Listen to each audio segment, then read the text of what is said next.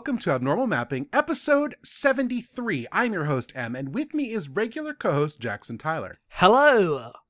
We have a very special episode for you today. Uh, our first patron guested episode. If you go to patreon.com slash abnormal mapping, you can also be on an episode at the $10 tier every six months. You can be on any of our podcasts or tell us to play a game or read a book or whatever you want us to do on other shows in which we do those things. And we have a guest today. We have our friend Sam. Sam, say hello. Hello. Sam, why don't you tell people a little bit about yourself and where you're at and uh, why you chose to be here and pick the game you did today? Um, sorry.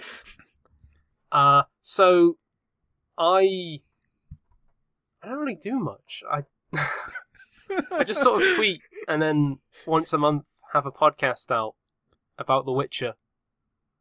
Oh, you do are Witcher? doing that, right? Yes. Oh, what is this podcast? What is it Uh, called? Where can we find it's it? it's called uh Myth and Kin. Uh, and so far we're going through the uh, Witcher novels. Um, and we'll eventually get to the games. But um, yeah, I do that. I host that with uh, Devin Carter, who also hosts um, the uh, uh, Dead Genre Chronicles, a podcast about JRPGs, and you can sort of find them both, both those podcasts on Twitter at JRPGs are dead. That, that that's an ironic name. Mhm. Uh, I like that you um are basically me if I fucking did anything with my life. Uh, in terms of like both being extremely extra about having to play everything in order, like you're reading the fucking Witcher books before you play the games, which is the thing I like say I would do, but I just don't. yeah, you played all the Yakuza games in like three months, and it broke your entire brain. two Uh, months. t- Jesus, Ah, I saw your playtime count. You showed me. It's um somewhere around two hundred hours, I think now. Yeah, and most of it was series? Yakuza Five. Yeah, yeah. Uh, s- close to seventy hours of that was Yakuza Five. Yep. Uh, but no, um, hi Sam. Sam's a good friend. Hello. Hello, Sam. Ha- um, Hello, Sam. So yes, the, I mean, I'm excited to do these episodes. We don't really have like a plan for them necessarily. We're going to talk to Hmm. Sam about just stuff, and then we're going to talk about the game because every every time we do these, yeah, so game. so we're covering Shadow of the Colossus. That is what we were talking about. Sam, why did you pick Shadow of the Colossus for us to play? Um, it's I it's it's a game I've kind of been curious to revisit myself because it's I've been one of those people who kind of evangelized that game when I played it, and I just like had forgotten a lot of it, and also forgot that the remake is out next month. Uh, Yes, no, we also didn't realize that that would line up so perfectly, but now everyone's talking about Shadow of the Colossus again, and we're doing this podcast, and I'm like, I'm kind of glad because we've never been this timely, but also I'm mad because we're suddenly timely, and this is a show that is about being not that. Yeah, no, I like this was. I don't think anyone intended for this. Uh, and we would never be knowingly timely. yeah, no, absolutely not. no, um, I, I I've seen footage of the remake. I hate it. I don't like. oh, it. you're one of those. Yeah, So, so I've seen footage of the remake, and I think it looks fine. I, I mean, we, so me and Jackson both play this on the PS3. I mean, you know what? We'll save it. We'll save it. Let's So, not talk yeah, about that. We, we, Hmm. we have yes, we're gonna get It that is- later. It has been probably seven weeks since we recorded a podcast. Jackson, what have you been doing about video games in those seven weeks? Oh God, nothing. Oh, a lot. Hang on, it's been since since December. Yes, early December is when we recorded our Game of the Year bumpers and the episode 71 about the grab bag stuff. So it's been God, there's been so I've played so many games, but none that I really want to talk about. I guess I don't know. I played like FTL, uh, which is fantastic. Um, Mhm. Turns out when you uh, make a game that's like about moving meters up and down in order to like recreate the environment of a Star Trek bridge, it's entirely my shit. You have been getting at me for approximately three years, telling me, "Hey, you have to play FTL. It's like made for you." Turns out you were right all this time. Yeah, no, I, I'm always right. I know, I know. We've been doing this a long time. When have I ever been wrong about a thing? Uh sometimes you've been wrong before. Can you name one wrong opinion I've had on this show? Oh, on this show? I Yeah, on this show. Oh god, you can't put me on the spot like that. Like, yes, but what do you? no, do you absolutely not. me? If you can't name one, it doesn't exist. I don't like keep a record of your failures like you do for me.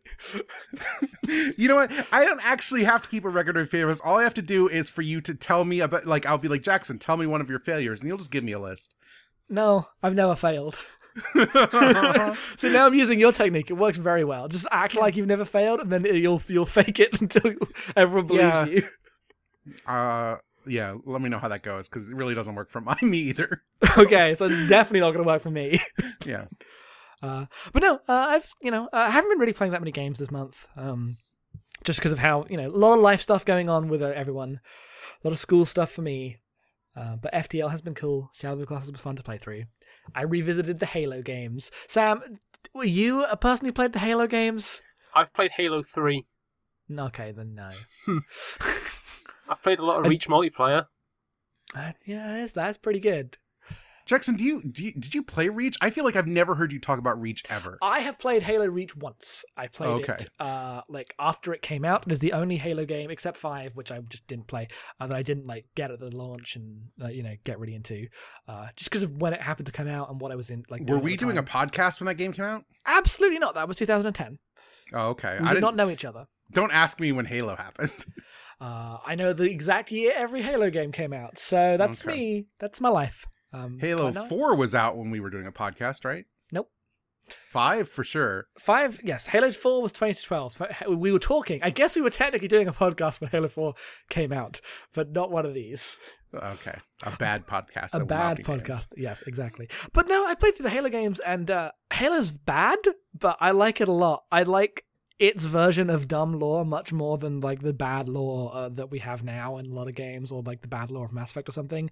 It's incredibly ridiculous. Just absolute nonsense about the great journey and the covenant having their internal war between the brutes and the elites uh, and then there's the ancient aliens who have like invented humans to operate weapons uh, to kill the uh, the gravemind who is a plant god uh, that is like um you know uh psychic and can control everything but not really uh it's phenomenally stupid but those those first three games are really good uh, they are very dumb and i like them a lot halo strong opinions on halo you've never played halo unfortunately so i can't really talk to you about it but they're good shooters Yeah, no, they put them out on PC. I'm not ever dragging out my Xbox again. So i know it is like a thing that i want you to play but there's there's no real way for you to do it Yeah.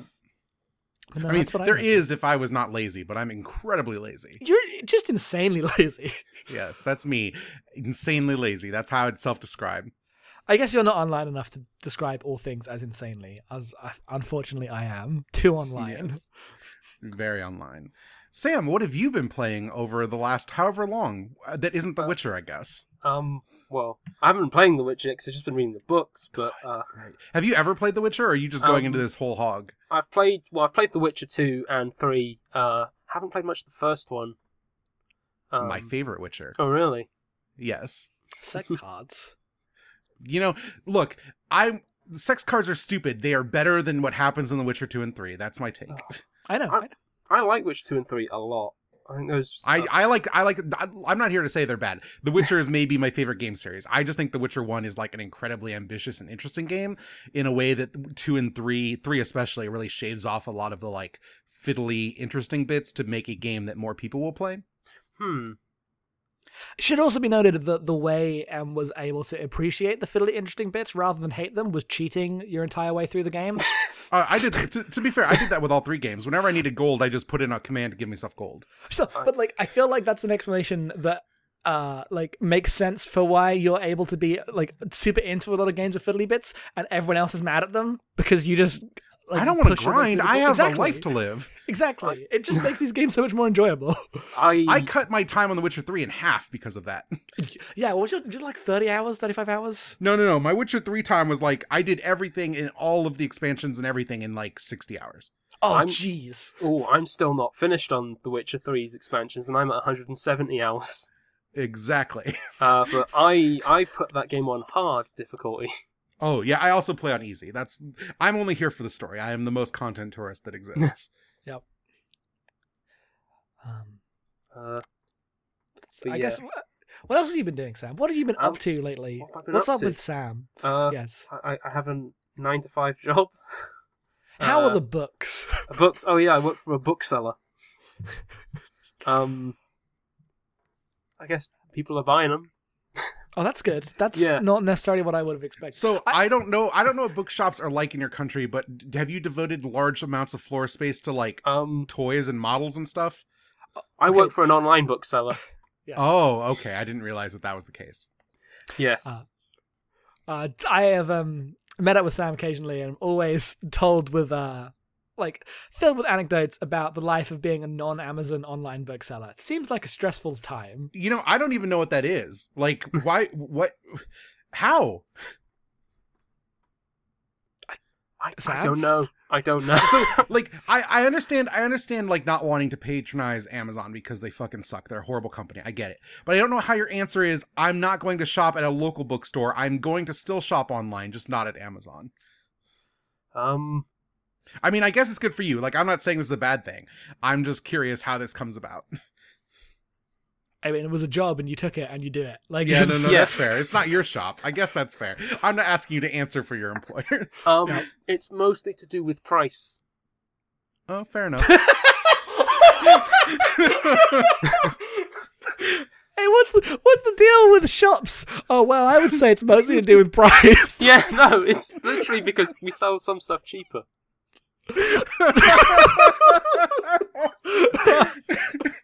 Oh. That, that's you the so secret much, how you get customers.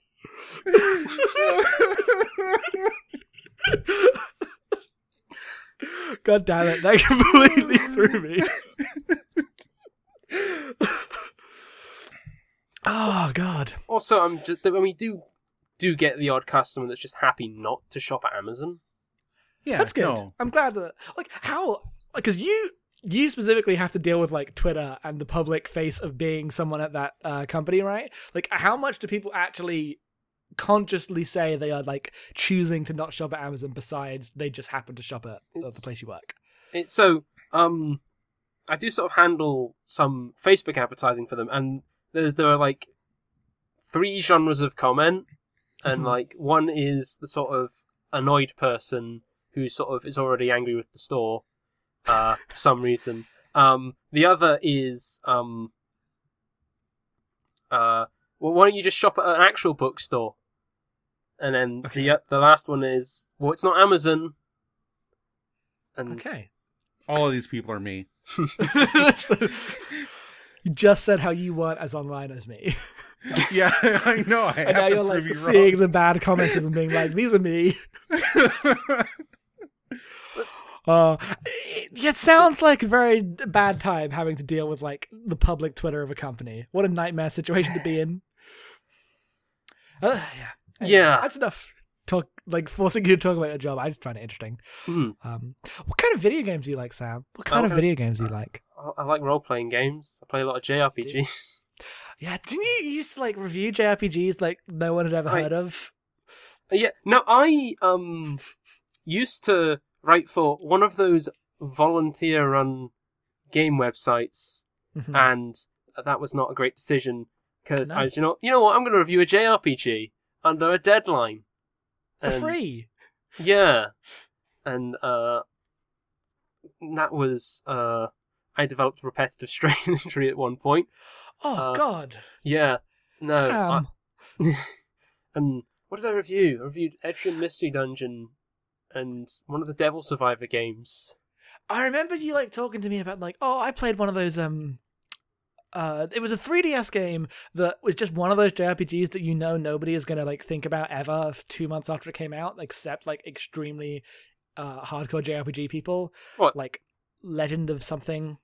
Well, I played Legend of Heroes: Trails of Cold That was- Steel, which was on the No. uh, Oh no, that wasn't it. Vita and PS3, and uh, I don't know It because was- it, it had a PC port recently. Uh, Yeah, no, people like the Legend of Heroes games. I am it was. we watched Are you the thinking of Stella Glow? Yes, I'm thinking of Stella Glow because I can't think of the name of Which- Stella Glow. I've heard of Stella Glow. I was thinking of like Code of Princess or something. I have played Code of Princess. That was on my own time, and I completely regretted that. Code of Princess Uh, is terrible. oh, weird. Yeah, no. It's, if you like being juggled by enemies, then play Code of Princess, I guess. self-selecting and playing a lot of older games like gives me a completely different perspective on this kind of stuff because like Mm. i guess i like jrpgs and i could play you know code of princess or Well- i could just go back and play the six dragon quests i haven't played Well, Code of Princess is like a bad version of Guardian Heroes. i don't know what guardian heroes It's- is Guardian Heroes. I know what Guardian Heroes is. is- It's good. It's my favorite Okay. beat 'em up. It's uh, it's a treasure developed game, and it's a beat 'em up. But instead of like the sort of standard belt scrolling kind of thing, you have like Mhm. three 2D planes that you sort of hop between, Mhm. and it's kind of fun. And has like story choices, I guess. in in the world of dumb video game tribalism, the fight has always been whether you're a Gunstar Heroes person or a Guardian Heroes person, and it's always a dumb fight because they're both good games. They're both the great. Hidden the hidden fight deep below the surface that I have no idea about, like the, the war Yes. of the treasure develop. Imagine, Yes. imagine like being into treasure in such a way that you only like one of the treasure series in like It's- 2018. like as as niche as treasure kind of is, like to find niches within treasure fans is an odd thing. Yeah, they exist though. Oh yeah. Both of them got sequels on GBA that I feel like nobody really talks about. Hmm. I feel I feel like people do talk about Gunstar superheroes, but I've never heard anyone talk So, about Advanced Me and Omar Heroes. talk about Gunstar Superheroes because we both love it, but I feel like we're the only people I know that's ever mentioned that game. I, I've, I'll be honest. I love Gunstar Heroes and I love Guardian Heroes. I've not played the Game Boy Advance sequels of either. Hmm. Uh, I should play. I should play some Guardian Heroes sometime. you should. It's really fun. It. No, if you if you but like the only things it's on are like the Sega Saturn and the Xbox 360. No, I'll make it work. Uh, yeah, you started a quest like before everything went to shit earlier. Uh, just like playing all the GBA games. oh yeah. So what I did is I bought a GBA flash cart. Uh, Yes. you know, knock on wood for legality here, but whatever. Um, and that's a great way to play GBA games because I have an SP with like the 101 screen, and if you don't know what that is, don't worry about it. it doesn't matter. But um, it's nice to just be able to load up anything. And so I'm, I, I guess I'm technically working on Mega Man Battle Network. Uh, because I was like, what if I play through every GBA game in order? And Battle Network is like one of the earliest games, and so I'm playing Battle Network. You'll never do that. That will take seven lives. Well, guess what? I never need to buy a game again. That's true. Uh, that is correct. I guess now that you don't have any money to buy any video games. Yeah. Um. Yeah. No, let's not talk about the fact I bought Monster Hunter like yesterday. But uh, um, that's what I was working on. Uh, if you don't know, if you don't follow our Patreon or whatever, uh, patreon.com slash mapping. Um, my father died mm, three weeks ago, and so that's put everything in disarray. And you, like, it was not an unknown, it was not sudden or whatever. We knew it, it was a potential thing that was going to happen. So the last six weeks, since we got the podcast up, basically, have been a lot of stress and like running around and taking care of stuff. Um, so I actually haven't done much aside from that and uh, picking at games. And you know what? I'm actually halfway through next month's Game Club game, so I guess I'm doing okay, better than Jackson. Shut up. but honestly, I've I've not been spending a lot of time in video games. I played like five hours of Monster Hunter World. That game seems really good, but also it's just Monster Hunter again. Please read Austin's review for Waypoint. It's really good. It's a really good review. I love that the, the whole thing came back. The entire Monster Hunter discourse came back. It's the same as it ever was, just again, but with more people this time because it's on consoles. Mm-hmm. Eh, the the colonialist arguments are new specifically due to the framing of this game. Okay. Uh, but like it was stuff that you talked about with the old games because it's still just a, the subtext of those games. I feel like I mean, specifically. one would argue any game about hunting will always have that sort of subtext in it. yeah, But Uh, yeah, I don't know. Not worth getting into here. We're not. yeah, definitely about not. No, no. I, I I thought about getting into Monster Hunter, but I don't I don't have the time. I'll maybe get on the PC. You should play Monster Hunter. I think you'd like it a lot. It's really fucking cool. No, I'm sure I would. I'm sure I would. Uh, anyway, I think that's it. Let's get into our game club this month, which is Shadow of the Colossus.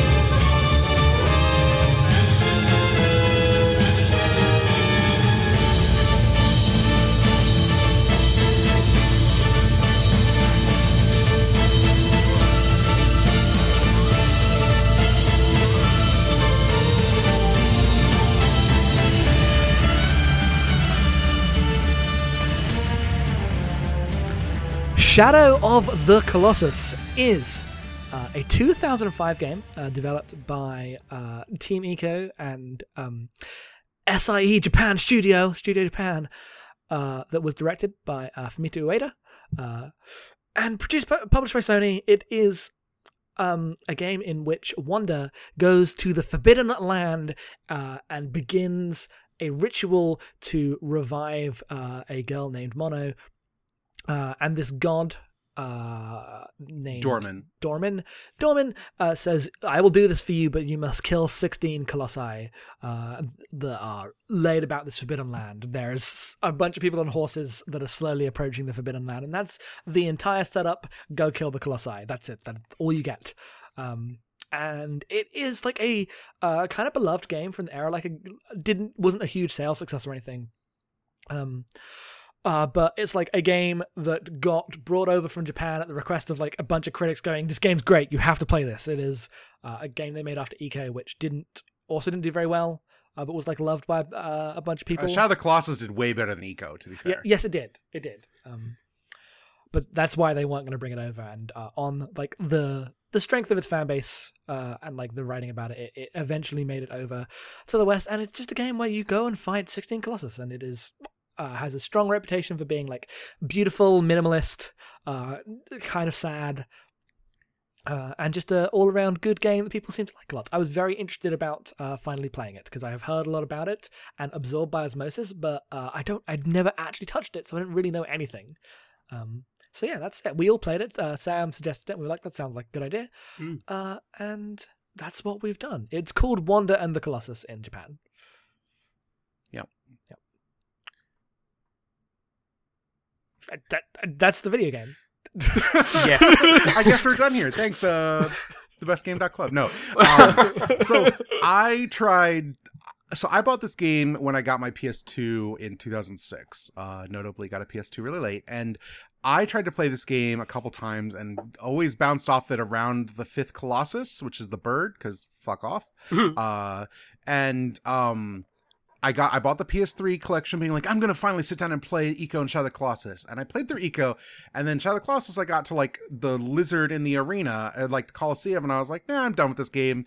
Uh, until this time, where I sat down and played through the entire video game. I'd seen the ending. I'd watched like Heather Alexandra's uh, Let's Play of it, which we'll link. It's really good. I highly recommend it if you're not gonna play this game. Um, and so I knew everything in it. Uh, I didn't really remember how the Colossuses worked because that's not really important to uh, enjoying the video game when you're watching it. Um, so it was still like mostly ex- uh, learning these for the first time, but going through this game finally clicked. I don't know if it's the combination of like I played a lot of Zelda, and Zelda definitely is built off of the spine of Shadow of the Colossus, or I'd played The Last Guardian and really loved The Last Guardian. Um, and so I was kind of more tuned into what Team Ico's doing when it comes to video games. Uh, but this time it worked, and I'm really glad Sam suggested it because now it went from a game to I didn't really like it and kind of bounced off it to no, this game's really good.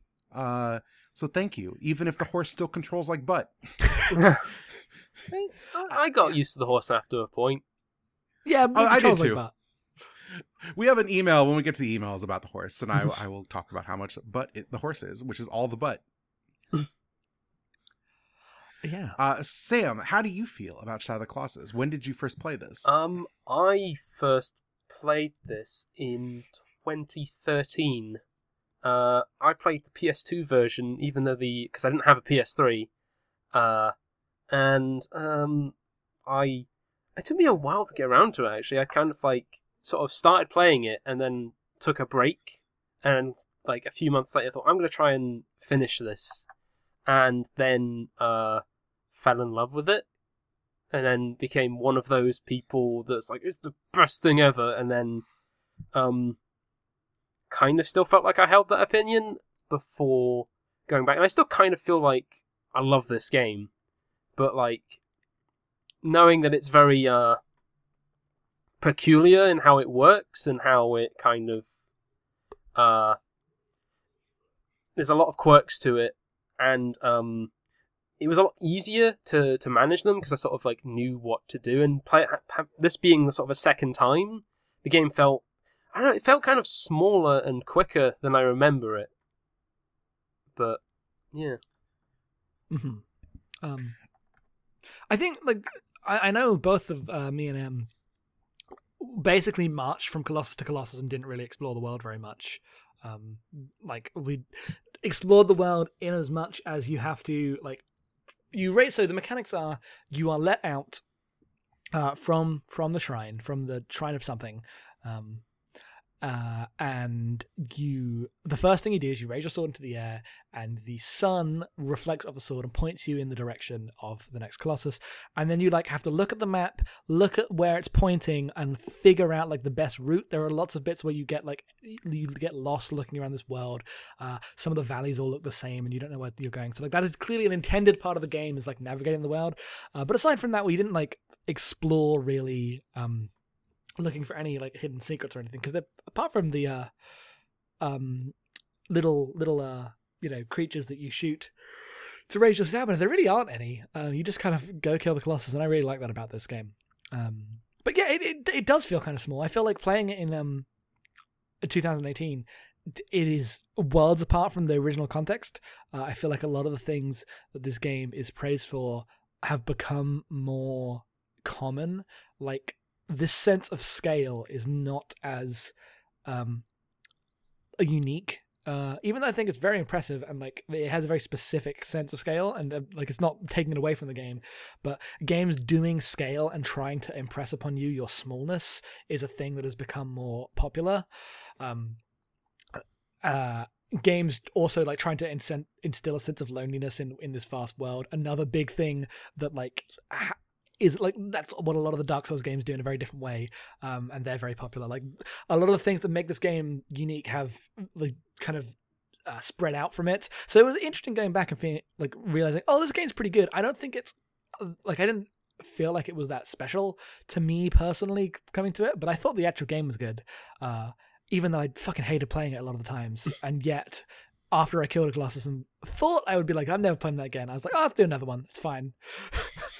Do you want to talk about why you hated playing it then? Yeah, so I don't know about anyone else, but this is the arc of Shadow of the Colossus for me. So I, you set out, you go find the Colossus, and then you start finding the Colossus, and then you have about five minutes not knowing what the fuck to do, and you're like, oh, fine, let's get on the Colossus, figure out how to do the Colossus, and then you you have to figure out that Colossus's like weak spot. It's basically a puzzle game. It, uh, for example, there's a big Colossus with a sword, and you need to make the uh, Colossus hit the sword on this metal plate, so that then when it slams a sword into the ground, uh, it is like in such a state of damage that you can run up and climb up the sword, and then you are climbing on the Colossus and stabbing its weak point.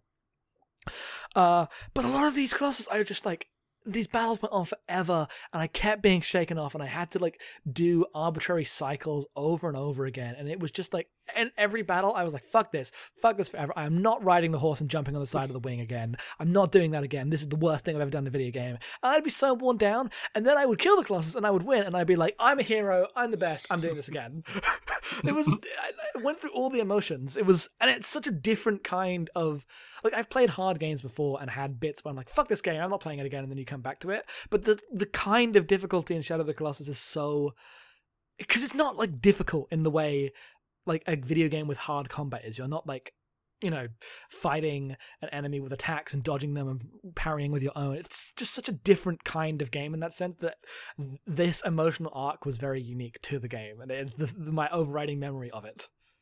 I've been talking for so long. Someone else pick up. well, I feel like it's sort of it's very deliberate in trying to sort of prolong uh points between attack. Like you'll mm-hmm. hold on to the part of the Colossus uh, where you have to hit it, and it will just shake you about so you can't move or do anything for a while.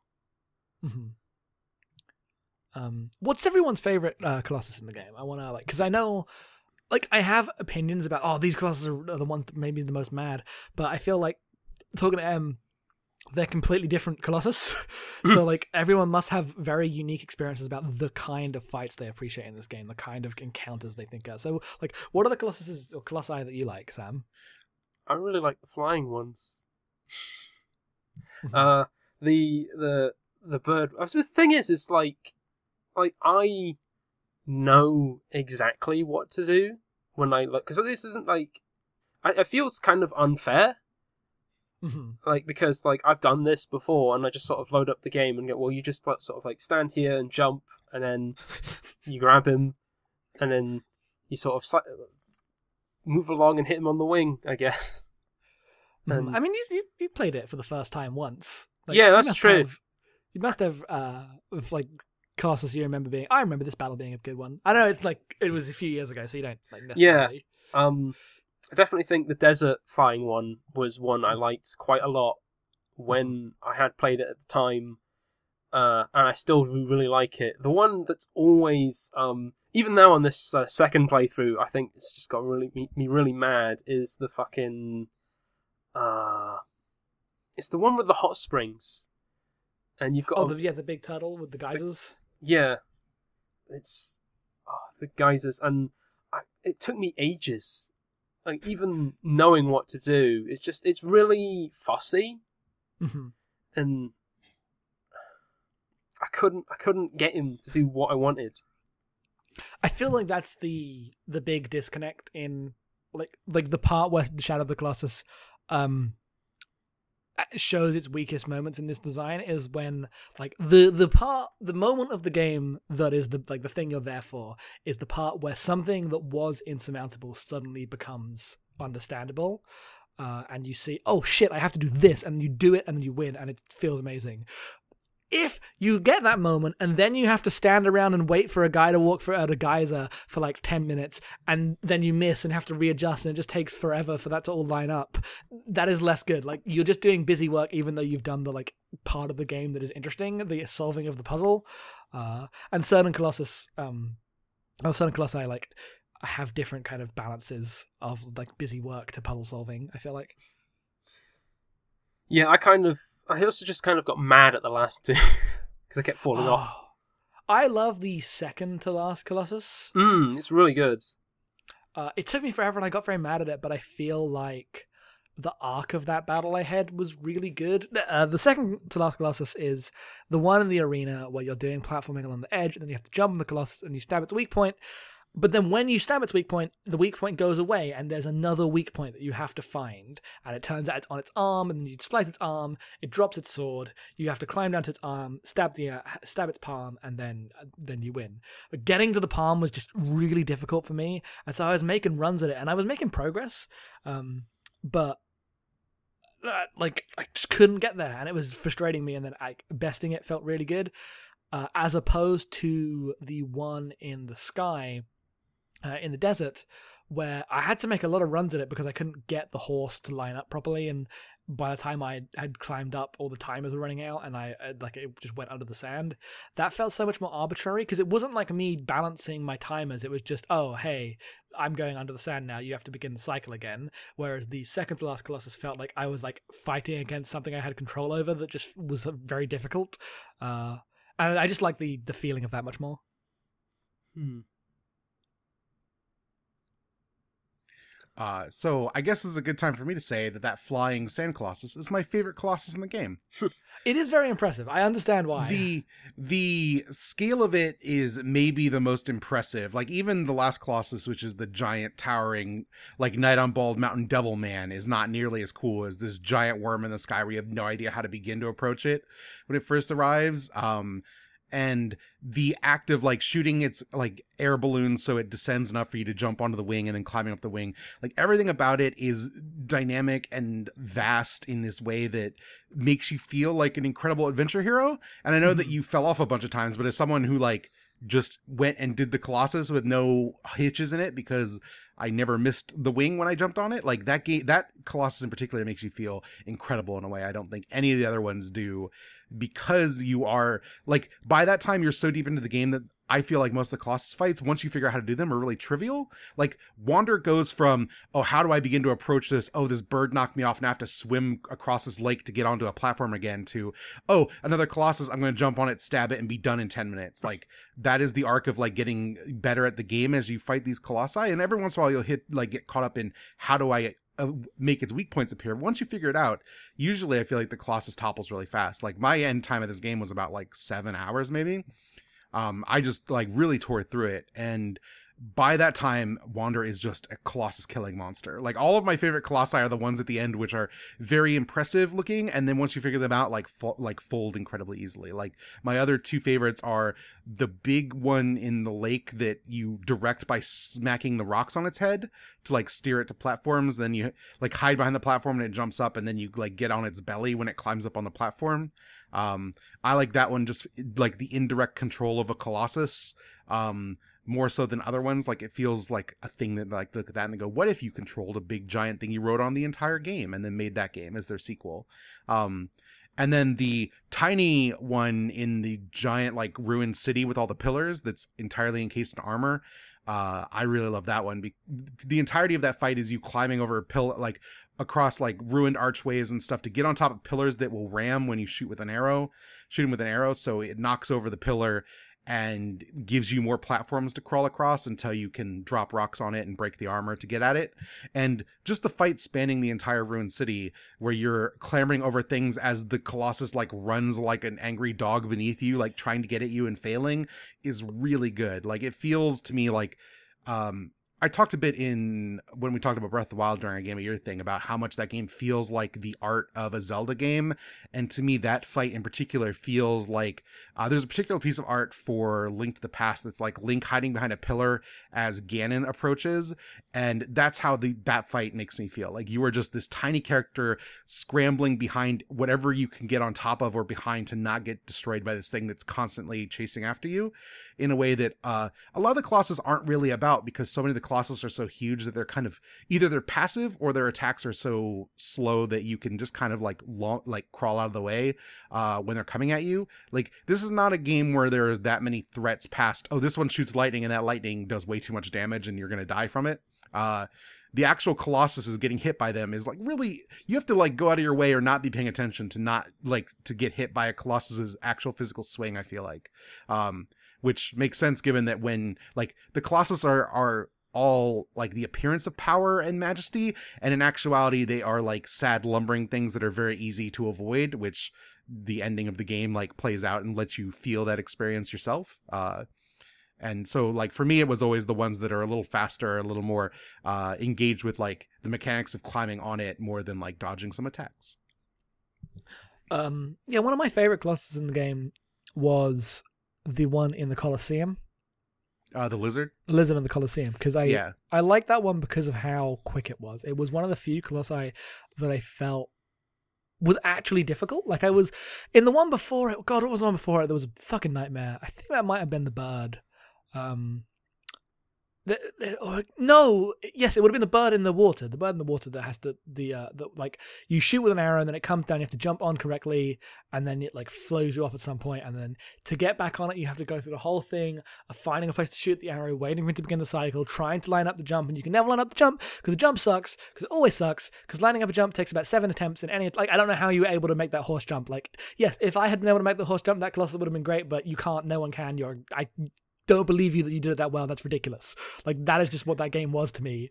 Um, and so then you have this other class in the um, uh, in the Colosseum where f- finally there is something that will actually kill you. There is an actual like fight going on. It's such a different experience. Um, and the danger isn't like, oh, I have to reset this over and over again. It's like, oh fuck, I did it wrong, I died. Okay, I did it wrong, I died. It feels much more like a traditional fight. And then the moment where you realize, oh, I shoot its things, it falls down, I stab it, and then it is done. It is done so quickly after it has killed you about seven times. Uh, it was a very different dynamic in the experience, which was usually more slow and like repeating uh, cycles and ideas. Um, just having something that you figure out and it either it kills you or you kill it in about five minutes uh, was was a very interesting idea. The like the amount of um, ground they cover in just sixteen colossi. It's it's pretty good because you start that game and then you have like three big colossi that you climb up, uh, and you go, wait, how do they keep this game going for sixteen colossi? That seems like it'll get really boring, and then suddenly they get interesting, um, and the the places they take that kind of enemy and enemy encounter design are very cool.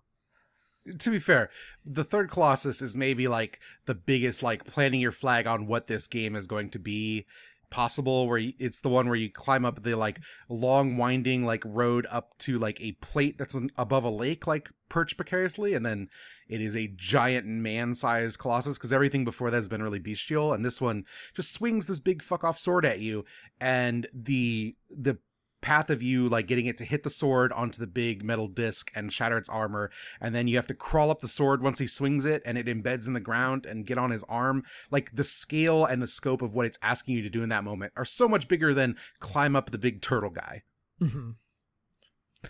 Uh, yeah, no, I, I understand. Like, I feel like that's the one that they've shown the most in like trailers for the remake.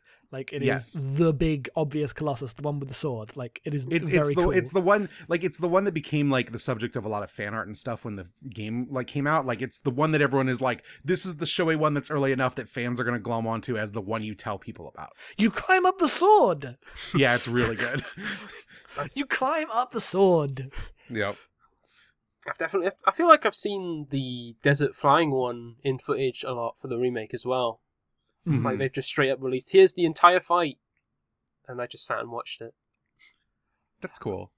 So you played? Did you play this time on PS3 or did you Uh, play it on PS2 again? Um, I played it on uh, PS3 this time. Um, there's, I mean, there's not a significant difference in how it plays, except for like this. The PS3 version kind of has a more stable frame rate.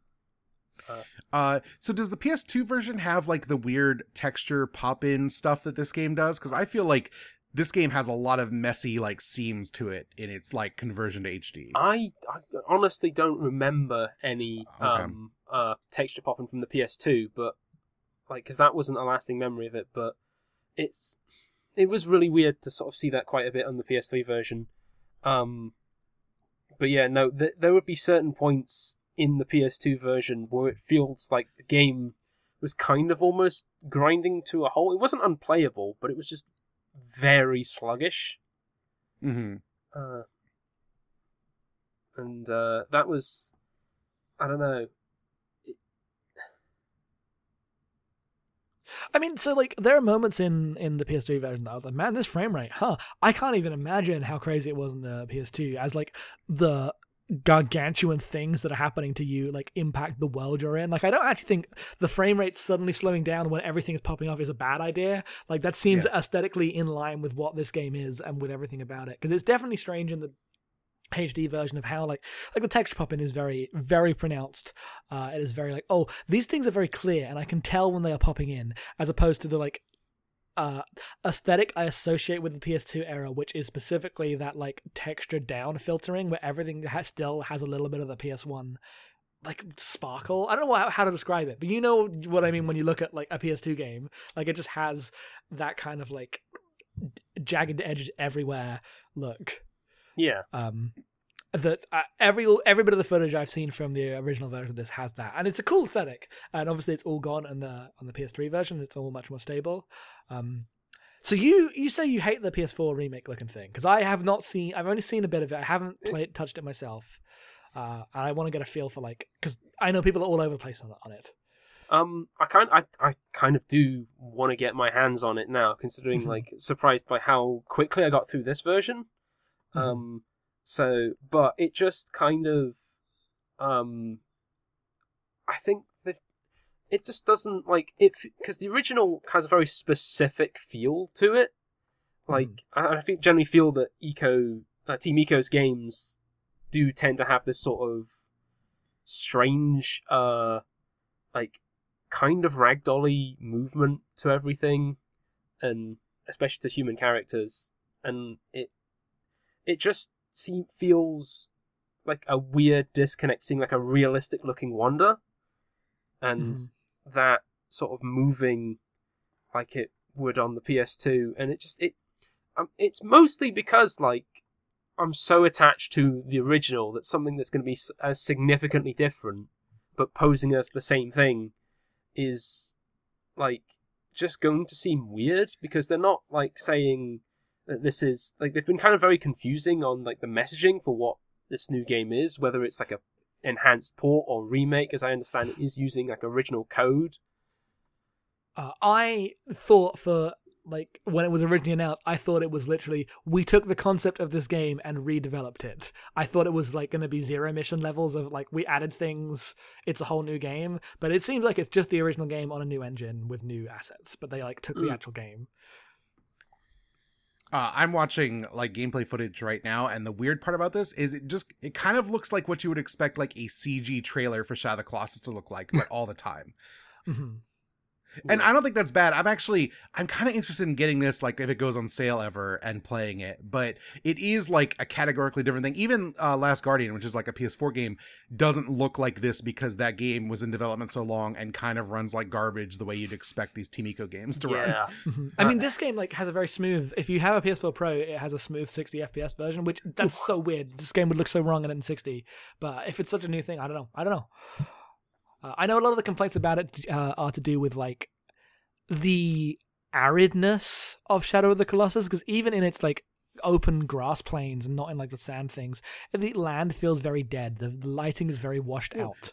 it's it, but it's it becomes hard it's one of those questions that you kind of have to ask yourself when you talk about like Mhm. what game remakes and like remastering does is the awful grass textures of Shadow of Colossus like our author intent or is it this is all we could make happen in our janky ass open world game for the PS2 Well, so you said the I don't know because I looked at Wikipedia and couldn't see it, so I assume it's like from the book you read. Um, but you were oh yes coming to I, re- I read Nick Suttner's book on Shadow of Colossus that was released by Boss Fight Books you were coming to me with some like information on the making of, which I don't know how true it is for me, but if you could give me, let us know. Uh, they were like originally going to be like more colossi, actual enemies, yes towns. so the ori- so the original idea was that there was going to be like there was going to be like up like upwards of 30 colossi um and they they were like we're never going to get these many but we're going to try and then they started like condensing colossi and trying to make sure everyone was distinct and they would combine ideas for various colossi together to try to make sure that each fight is memorable and like full of nuance but then also like the open world like these ruins were there were supposed to be like towns and places to visit that weren't just here's some rocks that look like someone must have lived here 10,000 years ago Mhm. uh, and all of that immediately got stripped out as they realized they did not have the budget or time uh, to make that kind of game, especially on a PS2.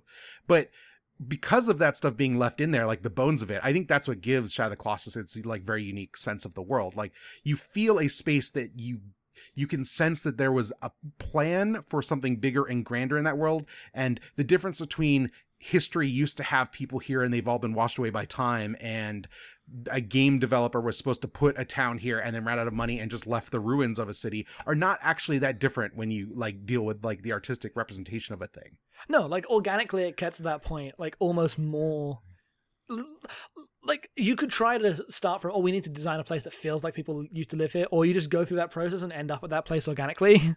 Yes. Like uh if you compare this game to Breath of the Wild, which is like an obvious touchstone for a lot of reasons. Um but that game has like a sense of ruins where like, oh, the world was like devastated 100 years ago and people have rebuilt some stuff, but a lot of places are just kind of ruins and falling apart. The ruins part of Breath of the Wild like on the Hyrule Plain feels so much more deliberately hand placed than like the inscrutable like neolithic ruins of Shadow of the Colossus where you come across places you're like this looks like it could have been an aqueduct or a town or a bridge but I can't tell what because all it actually is is like some rough geometric shapes jutting out of this rock that clearly were put by people because they're too sharp but I don't know what they are because they're so like worn away and featureless and like that's such a distinct thing unique to the design of this game in particular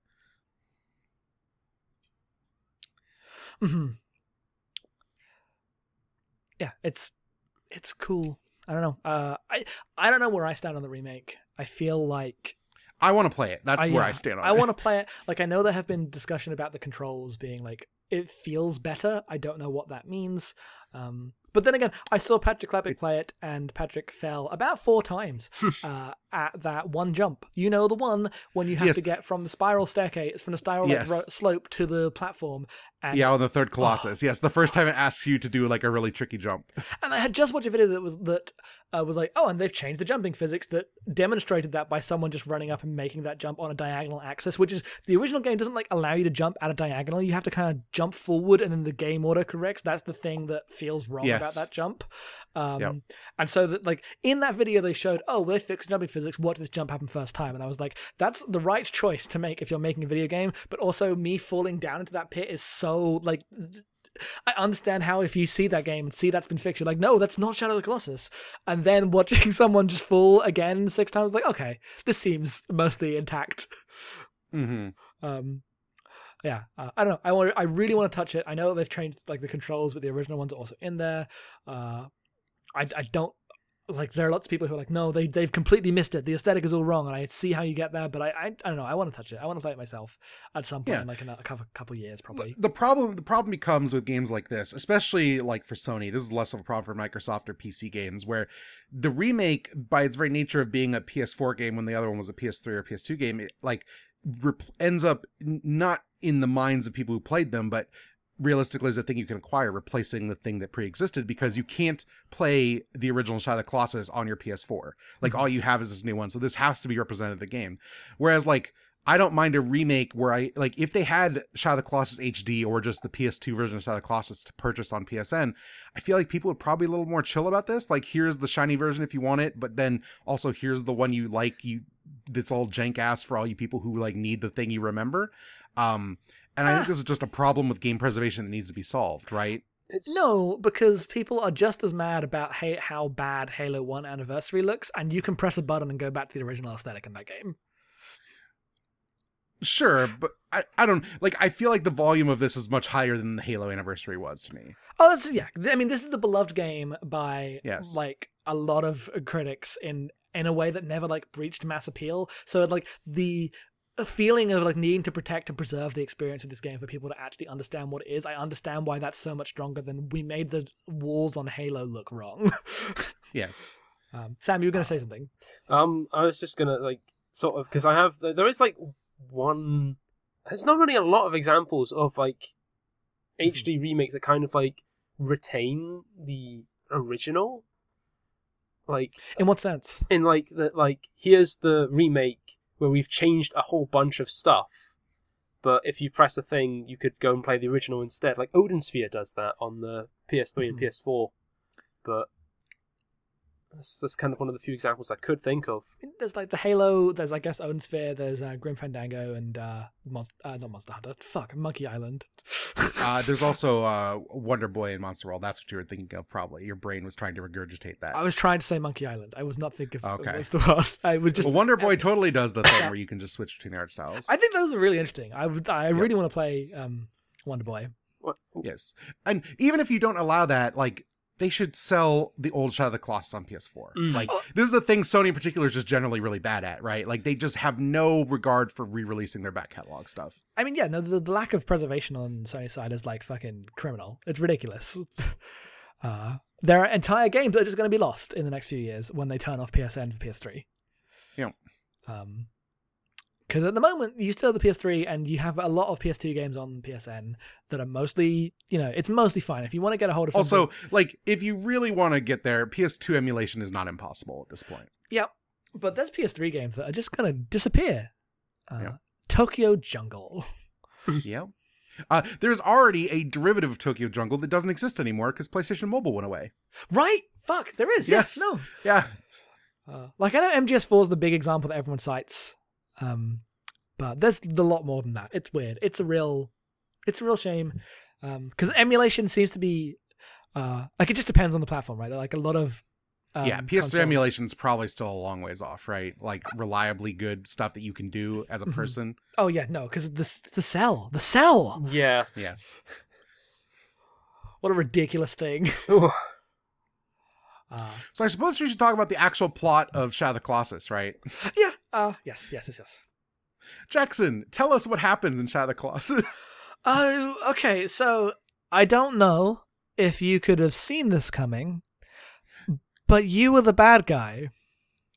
Turns out Dormin was like actually uh using you uh, because the 16 colossi are actually like the places in which his soul has been stored away and then through uh, killing the colossi, you have set him free again, and he inhabits your body, and like you take on this like ghostly colossus form. Uh, oh, Harry Potter. oh god,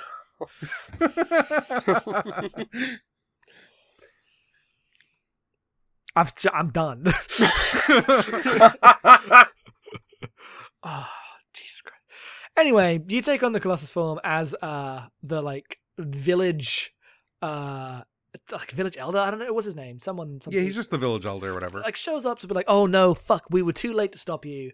Um, uh, and he like runs away, throws the sword in a pit. You get a brief moment of controlling uh the Colossus, where you think you'll like have to slam and like um hit them, like kill these people who are here to stop you, but actually you're too slow, and they run away. Mhm. I was like, wait, why can't I? They're, they're so far away. Can I not hit them? It turns out that was totally on purpose, and you're basically useless as a colossus, which I thought was very funny. I got stuck he for also, a minute at he that also point. chucks the sword into the fuel into the pool. Yes, he chucks a sword into the fuel, Oh. uh, into the pool, uh, Yeah. and it like basically makes a kind of wormhole. Uh, as there is like one more sequence of you controlling you back as Wander again, trying to avoid uh, being sucked into the wormhole, and you are unable to avoid it. Uh, apparently, there's like a trophy for being able to last a minute because Yeah. like it puts you in control and like facing towards uh, a Mono who's still sitting uh, lying on the um uh, on the shrine, and you're like running towards her, but the force is pulling you backwards, and it's very clear, like affecting and what it's trying to communicate. You are not strong enough to escape this pull. But what you can do is turn around, run, and jump straight into the wormhole. That's what I did. Which I immediately did that. I think that's hilarious. So I I, love tried to hold on for the minute, which I failed to do, but I got close.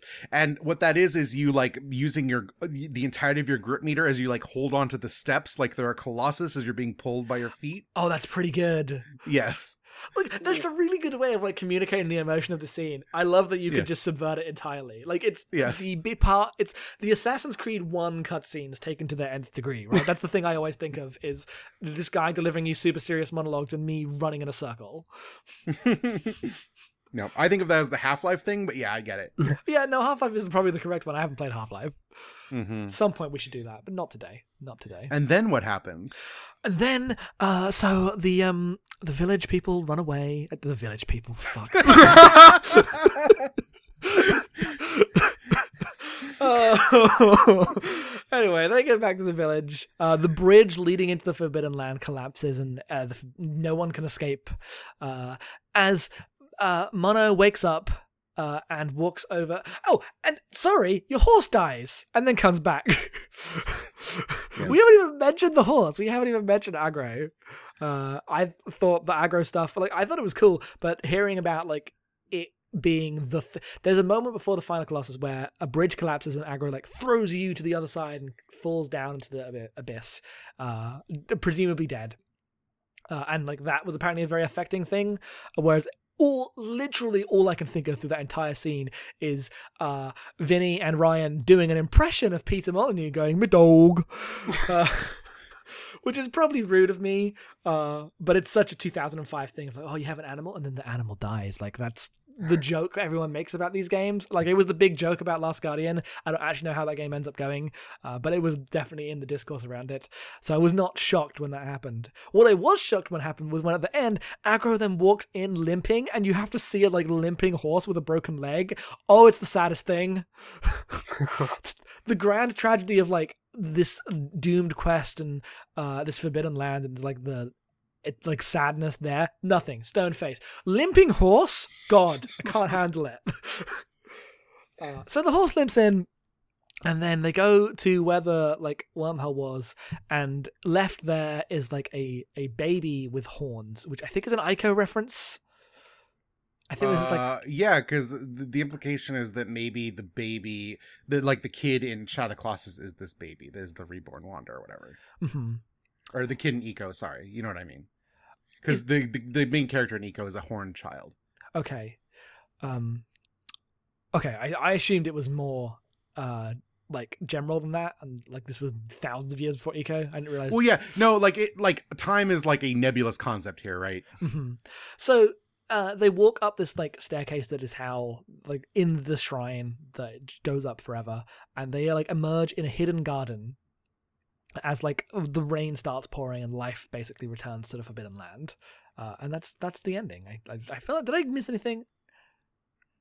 No. That's No. basically it. Do you know about the hidden garden thing, Jackson?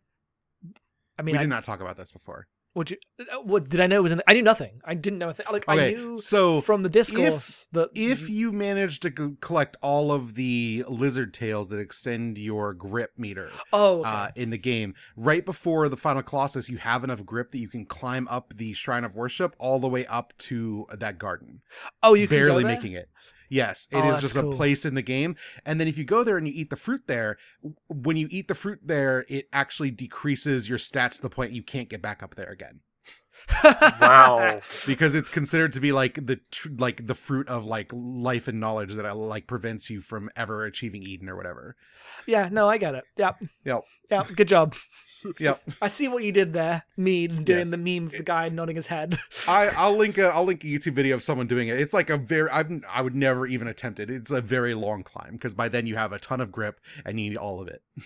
hmm Uh, that's cool. That's pretty cool. Uh, but no, you go you go to the hidden garden, and then the rain happens.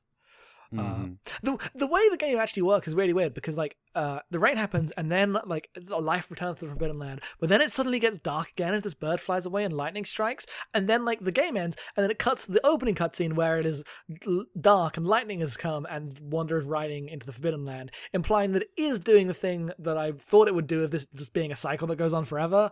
So I don't actually know. I assume it's all just thematic and nothing matters Mhm. that was my take on it. It's just it's a cool it's a cool game. I so Sam, as someone who loves this game, what are your feelings on the ending? Because I thought it was like fine, but like it was nothing I didn't expect. It didn't like hit me that hard. But I know that people like really like the ending of this game. It's um yeah, I think it's uh sorry. Um Yeah, no. It it's something definitely like back when I first played it, definitely felt kind of like extremely profound at the time, but Mhm. like uh I don't know, I don't feel like I responded as as like strongly to it this time around and I don't know whether that's because of like uh being uh, a voracious consumer of video games and just having seen like so much of what like is done with that sort of thing kind of just Mhm. beat that out but I don't know it was it's, it's still kind of cool Yeah, no, it's cool. It's cool. I just uh I felt very disconnected from it. I didn't like emotionally So- get into it that much. As someone who's known the ending of this game, like literally since right after it came out, because I did never, I've never cared about that sort of thing. Uh, Mhm. For me, the story is whatever. I don't actually care, but I deeply love playing it now that I've gotten my head around it. Mhm. Uh, but also, like the context is really important here. Like this game came out in 2005. Yes. I would Yes. like to remind you other big games of 2005: Okay. Psychonauts, Fear, Resident Evil 4, Peter Jackson's King Kong, Prince of Persia: The Two Thrones, Yes. Devil May Cry 3, Lego want to be the Star Wars, the video game. God. You were playing Lego Star Wars as a child, Jackson. I was. I was waking up before school to play Lego Star Wars. Yeah. wow. That's what I was doing this year. God, fuck. Which like when when I when I look at this game and I go, "Oh yeah, like this is cool. Like I see what it's doing. Nice." Uh I like it's it's really hard to remember the context. Tw- tw- 2005 was a very different time for video games. Yep. I mean, when I talk about like the way my reaction to it has changed, like because so many of these things have become like the things this game does are not unique anymore. Mm-hmm. Uh but like yeah, like with the things that were out at the time, it's crazy. It is crazy. But also, I think it's really interesting, like when you think about, oh, games have changed a lot. Our reactions to this being kind of like, yeah, this was cool, I enjoyed it, but like I see a lot of games like this versus our reactions to Katamari last year, where we played that game and we even knew what that game was, but we're like, man, Katamari's great. No one makes games like this, uh, because they don't. I mean, like, like on some level, this is just a bigger discussion about like Japanese games, right? well, no, but it's also like what art games, what spaces art games decide to fill the void of. Like Mhm. you can find isolated, oh, feel bad about your actions, like the world is barren art games. They're like a dime a dozen, but like a game that try, tries for like the joy and wonder of Katamari. And both of these are like games that were like small Japanese games that got huge press. That's why I'm comparing the two of no, them. that We they covered them within a year. similar, and like Yes. the same time ish. Yes, in the story of how they came over, they are very similar. Uh, it is really interesting to me how different the response has been as like a la- enduring legacy. Um, not necessarily games themselves, like they're fine, and they like both creators went on to make kind of the exact same games in different wrappers past this. But Mhm. uh, there's a lot of games that feel like they came out of Shadow of Colossus, and there's very few th- games that feel like they came out of Katamari. I think that speaks to like the weight in which serious and sad things get like weighted when you consider art and that might be a bit of a fallacy. Like people finally remember this game because it made them feel something and maybe they hadn't felt that way about a video game before because 2005 was really fucking weird. But um for me like playing it now it's like oh yeah no i get to ride a horse and jump on that fucking flying dragon and climb up it and stab it and that's cool because i can't think of very many games that let you do that even still hmm. Yeah, so like one of my reactions to the game, like actually playing it, was I the climbing mechanics are fantastic. I love the way the grip meter works.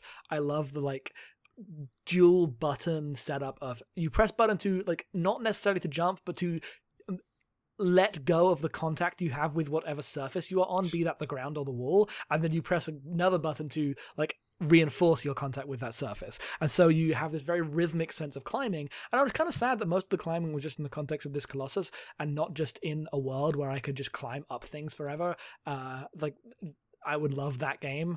I know like Zelda has a lot of echoes of it, but the it's not really last guardian jackson Mm. does it have the me- Does it have the meter thing? Does it have the specifically the two button? Um, so the last uh, so the last guardian is maybe a little closer to like tomb raider but it still has a lot of the deliberate animation stuff that this game has okay, because the, the the thing like I actually love was like the the rhythm of the triangle button to R one, triangle button to R one, like that sim, like that as a. I don't remember if it has that as like the buttons or whatever, but there is a lot of like not only are you interacting with like very concrete environments you jump on, but also there is like a mini colossus following you around that you can always like jump onto from wherever you're at. Mhm. and you can So- pet them. Yeah. You can yeah, and you can pet them and clean their feathers when they're full of blood. Oh, I need to play that game. I need to play that game. It's going to run at like 15 frames a second. I can't wait.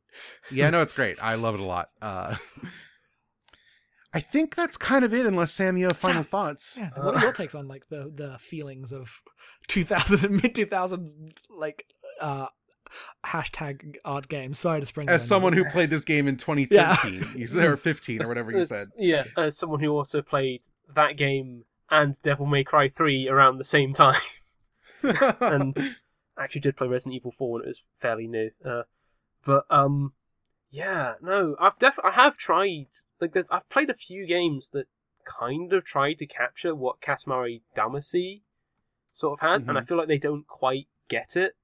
Like there was one, and it, they just like there's like what there was one was called The Wonderful End of the World where you just play a guy running. Yes, that's uh that's by Deja Dejobaan Games who Mm. did uh, uh yeah, their their Katamari alike is not a good game. no, Oh, is it not? I've I've heard No. of that game. No, it it's not. it just feels like a really sort of cheap budget version. Oh wow, this sure is a Katamari game, huh? Yes. Yeah, and um, I sort of feel that like Lovely Planet tries to go for it a bit aesthetically, but it's the com- a Mhm. completely different style of game where it's like a crazy move as fast as you can first person shooter kind of deal. Yep. Yeah. And like in the other direction, you get a game like uh, Everything, which is like the idea of the collection of items that Katamari is, uh, but with like a veneer of like art pretension over the top. Well, that's the thing with that game is that it is basically genius because it covers both beats, right? Like you have the um ridiculous like feeling of playing in a world where you're moving and collecting objects and just like having things happen uh, in the way that like Katamari encourages this exploration uh, of the space you're in, and then you also have voiceovers, which someone can write reviews about, being like, "This made me think about the world, man." like it, the, being both of those games in one is a very, very good decision if you want to sell a video game. That's the thing. Mhm. The thing with Shadow of the Colossus is Mm-hmm. that it's like you see a lot of what that game is in other games, but I don't think any other game really captures what Shadow of the Colossus kind of is. Like even like The Last Guardian is a very different kind of game, even though it does share a Yeah. lot in similarities. But it, Yeah, I feel I feel like The Last Guardian is much closer to Ico than it is Shadow of the Colossus. Yeah, uh, but um, the like I've it's weird because I've like this the big scale kind of climb on bosses thing. I've seen that in other games, and sometimes really doesn't look. There's like a boss in Castlevania Lords of Shadow which feels like it's trying to rip it off wholesale. Like even has like the like is it just like you fight an ice titan and it's the same shit but bad and I can't like wait for M to play that. And it just has like you stab it and it spurts out like white instead of black and yeah but it's it's Mhm. not good that game isn't good Yeah, no, it's interesting because I also think that like the actual game itself hasn't been replicated. Like it's a very unique game in what you do, just tonally and the trappings around it, and also like the emotional core of what its like ending and message is are things that are uh very in line with other things that become popular. Like th- you get a lot of games where you're the bad person. That is you you are usually the bad person more than you are the good person. uh, in video games that are like praised as meaningful, especially in the way that this one was. I feel like before now because I don't think this is as big a discussion anymore. But like, and again, like you know, this proves that games can be more than just shooting the aliens. Uh, whereas, and this game came out in an era where that was like the discourse around games being art, right? Like that, was still the thing. And thank God we've gotten mostly away from it. Not completely. It's still there, but it's it's dying. yeah i mean there's a particular way in just like how like shadow of the colossus kind of moves and like the camera is and i don't think people want like not so many people want to make a game that feels like that especially at the sort of Mhm. uh, afraid to take a risk kind of big budget area. But Mhm. uh, and like because the Last Guardian, you definitely saw a lot of people kind of react badly to how it moved, how it the camera was, and uh, I think. I think I was just kind of generally used to that because I still play a lot of uh, PS2 things. My PS2 is still constantly hooked up. Uh, but yeah i mean a side effect of doing this podcast is i feel like i am much more able to get into like the nuances on quirks of older games that are kind of been sanded off. Um just playing games from all eras is i recommend it for everyone. It's a good it's a good thing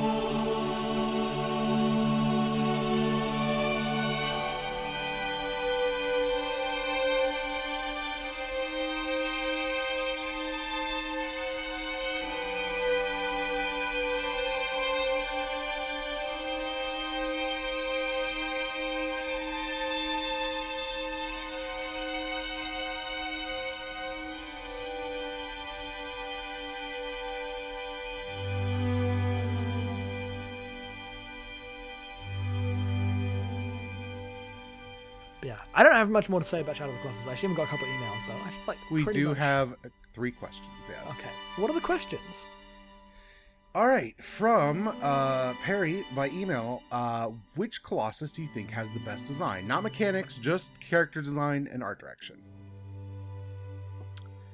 hmm i don't know it's a tough one. like probably the one with the teeth on the head that you gotta kick around Hmm.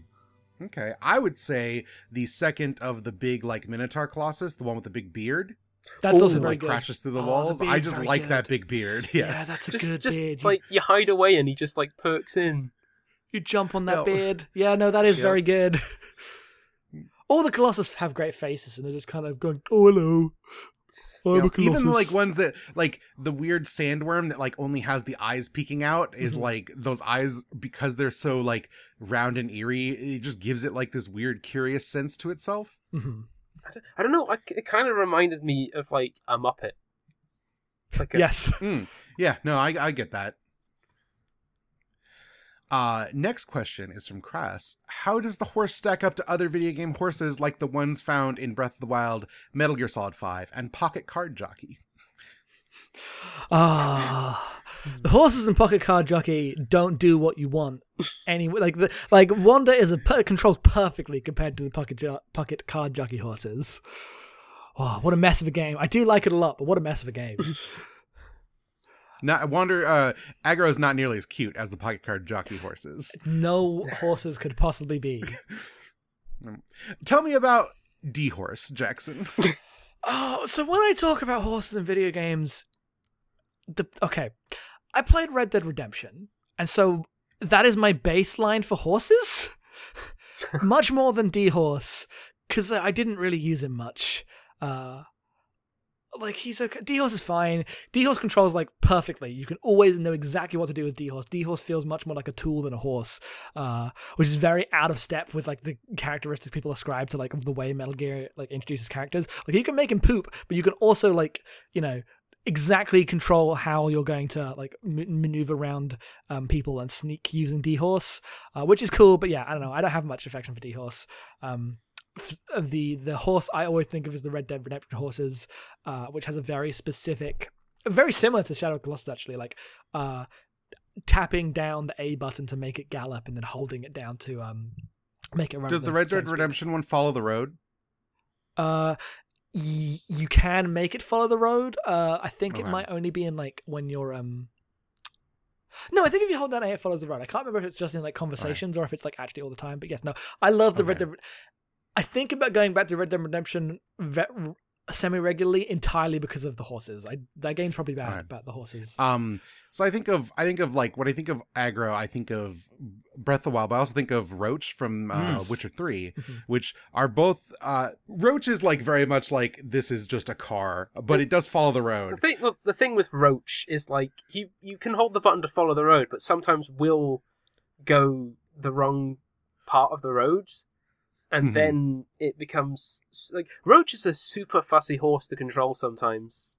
Like Yes, but not in a way that feels like an animal you're controlling, just in a way that feels like sometimes the pathing strays and then you're screwed. and but like Video games. like Roach, like there'll be like a, a knee high, maybe even not even that high, like thing on the ground, and Roach just goes, "No, I won't go for that."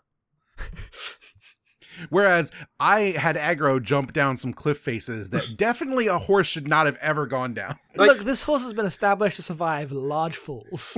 yes, no, that's true. The horse- if it managed to fall down a cliff with only a broken leg, it can do anything. I, I definitely I love you, from from experience in Red Dead Redemption, the the horses do not react well to big falls. No, they do not. Uh, whereas like a Zel- like the Breath of the Wild horses are very similar to Agro in that they follow the roads when they're there, um, but they're also kind of fussy, but in like a very horse way. Where like if you direct it the, a way it shouldn't go, it's going to not only like refuse to go, but it's going to try to veer off in a direction you were not prepared for, and you need to like have a firm hand to turn it back to where you need to go, and then you need to pat it to make it happy. What Agro needs is a pet button because Yes. that's what Zelda gives is a pet Oh, button you to make your horse like you more. Why the fuck have I played Breath of the Wild? God damn. Oh. Petting the horses is mandatory. I I yep. hardly ever used horses in Breath of the Wild. Oh, I love them, uh, especially when you're like just roaming around trying to find shrines. Uh, horses y- necessary. Do we have one more question? We have one from Twitter, which is uh, again about Breath of the Wild, more or less. Breath of the Wild, divine beasts with their colossi, better or worse gameplay wise. If you want to see more colossi, what would you design them on? Does Kingdom Hearts Oogie Boogie Fight count as a colossus? What about that bee lady in Mario Galaxy? this is from Jasmine on Twitter. So let's break this down. Are the divine beast colossi? No, they're not. They're just dungeons. Don't worry about it. Don't think too hard about it. Just because they look like animals, they're just dungeons. Hmm. They're really good though. If you had to design another colossi, what would you make?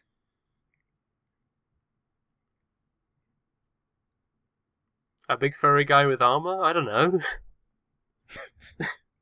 I want. I would have loved a colossus that was wander sized, like Mm. actually just a person. I always like a thing where you're fighting a thing that's the same size as you in a game that's not about that, because you couldn't climb on him other than unless they made like a weird animation where you you just like were actually trying to like grapple each other, which would be ridiculous in that game. A piggyback. Yeah. Uh, Jackson, Oogie Boogie, does that count? What? Oogie Boogie in Kingdom Hearts, does that count as a colossus? Oh God, I've forgotten everything about It's Kingdom Hearts. well, uh, you're lucky that I not too long ago played that. um, Jackson also not too long ago played Kingdom Hearts, just apparently forgot it all. it was in 2015. I don't Man. remember Oogie Boogie. It's, Um, is Okay. that the big? The it's big the big thing house. Yeah, he turns into the big house. Oh yeah, that's Colossus. Yeah, Okay. it's um, well, it's a lot more traditional video gamey in that there are like random projectiles and other monsters around. Yeah, I think of that more as like a Sonic Adventure boss than I do a Colossus. Mm. You know what's a Colossus? That one from Bayonetta where you're on the back of it. Yeah, no, that that's for sure. That counts. Yep. And then finally, what about that bee lady in Mario Galaxy? That's a Colossus. Yes, yes no. Yes, Mario Yes. Galaxy is full of Colossus. I mean, you literally climb uh through her fur on her like big bulbous butt. It's the most Colossus. That's There's, a Colossus. there's a lot of definitely a lot of Mario Galaxy bosses which involve climbing the boss. Yep. Not enough though. Mm. Never enough. That's true. Climb the boss. That's and I it. think that's all of our questions. Yes. Um next month we are playing Fire Emblem Awakening, which is a 3DS game from 20 Uh, 13, 13, 2013. Okay, thank you. Uh yep. So get a 3DS if you don't have a 3DS, get a 2DS if you don't have that. I guess look it on YouTube. Otherwise, I don't know, pound sand or something. Uh, but we will do that in February, uh, and then we will figure out where we're at uh, past that. I think that's all we've got going on for video games right now. Um, I'm not doing let's plays because I'm dealing with little stuff at home, obviously. Sam, where can people find you on Twitter? Um, you can find me on Twitter at Samuel Howitt. It's uh, Samuel as you'd normally spell it, and it's uh, H O W I T T. okay, and your podcast is at Um, I suppose I don't have a proper place. To, I should fix that. Um, it. I, I usually tweet about it when it's out there. Okay. Okay. Outside of that, Jackson, the plug zone. The Plug Zone. I am at Headfuls Off on Twitter. You can find our podcast at po- no at abnormalmapping.com. Ah, we have SOS, Second Officer Slog, a Star Trek podcast at Star Trek StarTrekPodcast.space. We read Star Trek books, we watch Discovery. It is a great show. It is a good time. Come on down. There's a lot of Star Trek going on. Oh, God. Uh, the Amory score is with Molly and, and I. We are going through Coheed and Cambria's epic journey through the Amory Wars. It's some, it's, it's, oh god, it's a disaster, but it's a good disaster. Come on in, enjoy, allow us to tell you the story of um, Ryder at the moment. Oh, Uh, yeah, yeah. Um, we also have Novel Not New, which is a podcast about visual novels that uh, you, Jen, and Colin do. Uh, we have Fireside Friends at firesidefriends.net, which is Ryan, Alan, and Katie's podcast. Uh, and that's it for me. What do we also have? Uh, we are a Patreon supported podcast network. You can go to patreon.com slash abnormal mapping and sign up. If you want to be on like Sam was today and get us to play whatever game you want, Any game. uh, you can do that. Uh, you'll find the reward tier there. For one dollar a mo- a week, you will Month. or a month. Sorry, a month. Weekly, you will get the Great Gundam Project, which is me and Jackson watching Gundam and talking about it. The reason I am tired today is because we just got done with the last episodes of Mobile Suit Gundam and did a seventy minute podcast right before this podcast. So uh, look forward to that. That'll come out the same day as this. If you want to sign up, uh, next week from the date this releases, the first Zeta episode will come out, and that'll be free for everyone. And then it'll go back behind the paywall because the first episodes of Gundam shows are free. Um, and you can check that out if you like it. Uh, again, patreon.com/slash abnormal mapping. Abnormal Mapping itself can be found at thebestgame.club. As I said, we're doing Fire Emblem Awakening. You can find me on Twitter at em underscore being. And I think that's everything. So that's all I've got, friends. Uh, thank you, Sam, for being on and for Yes, helping us out. No problem. And uh, I look forward to doing a great many more of these with people in the future. So until next time, go play a video game. no. What? Okay. Well, you don't have to. Well, right. unle- oh, well, you have to play Fire Emblem. Past that, I guess you don't have to do anything. I, I played Fire Emblem around the time I played Shadow of the Colossus for the first time. Hmm, you were very, very busy that year. Yeah, I was a student. oh, okay.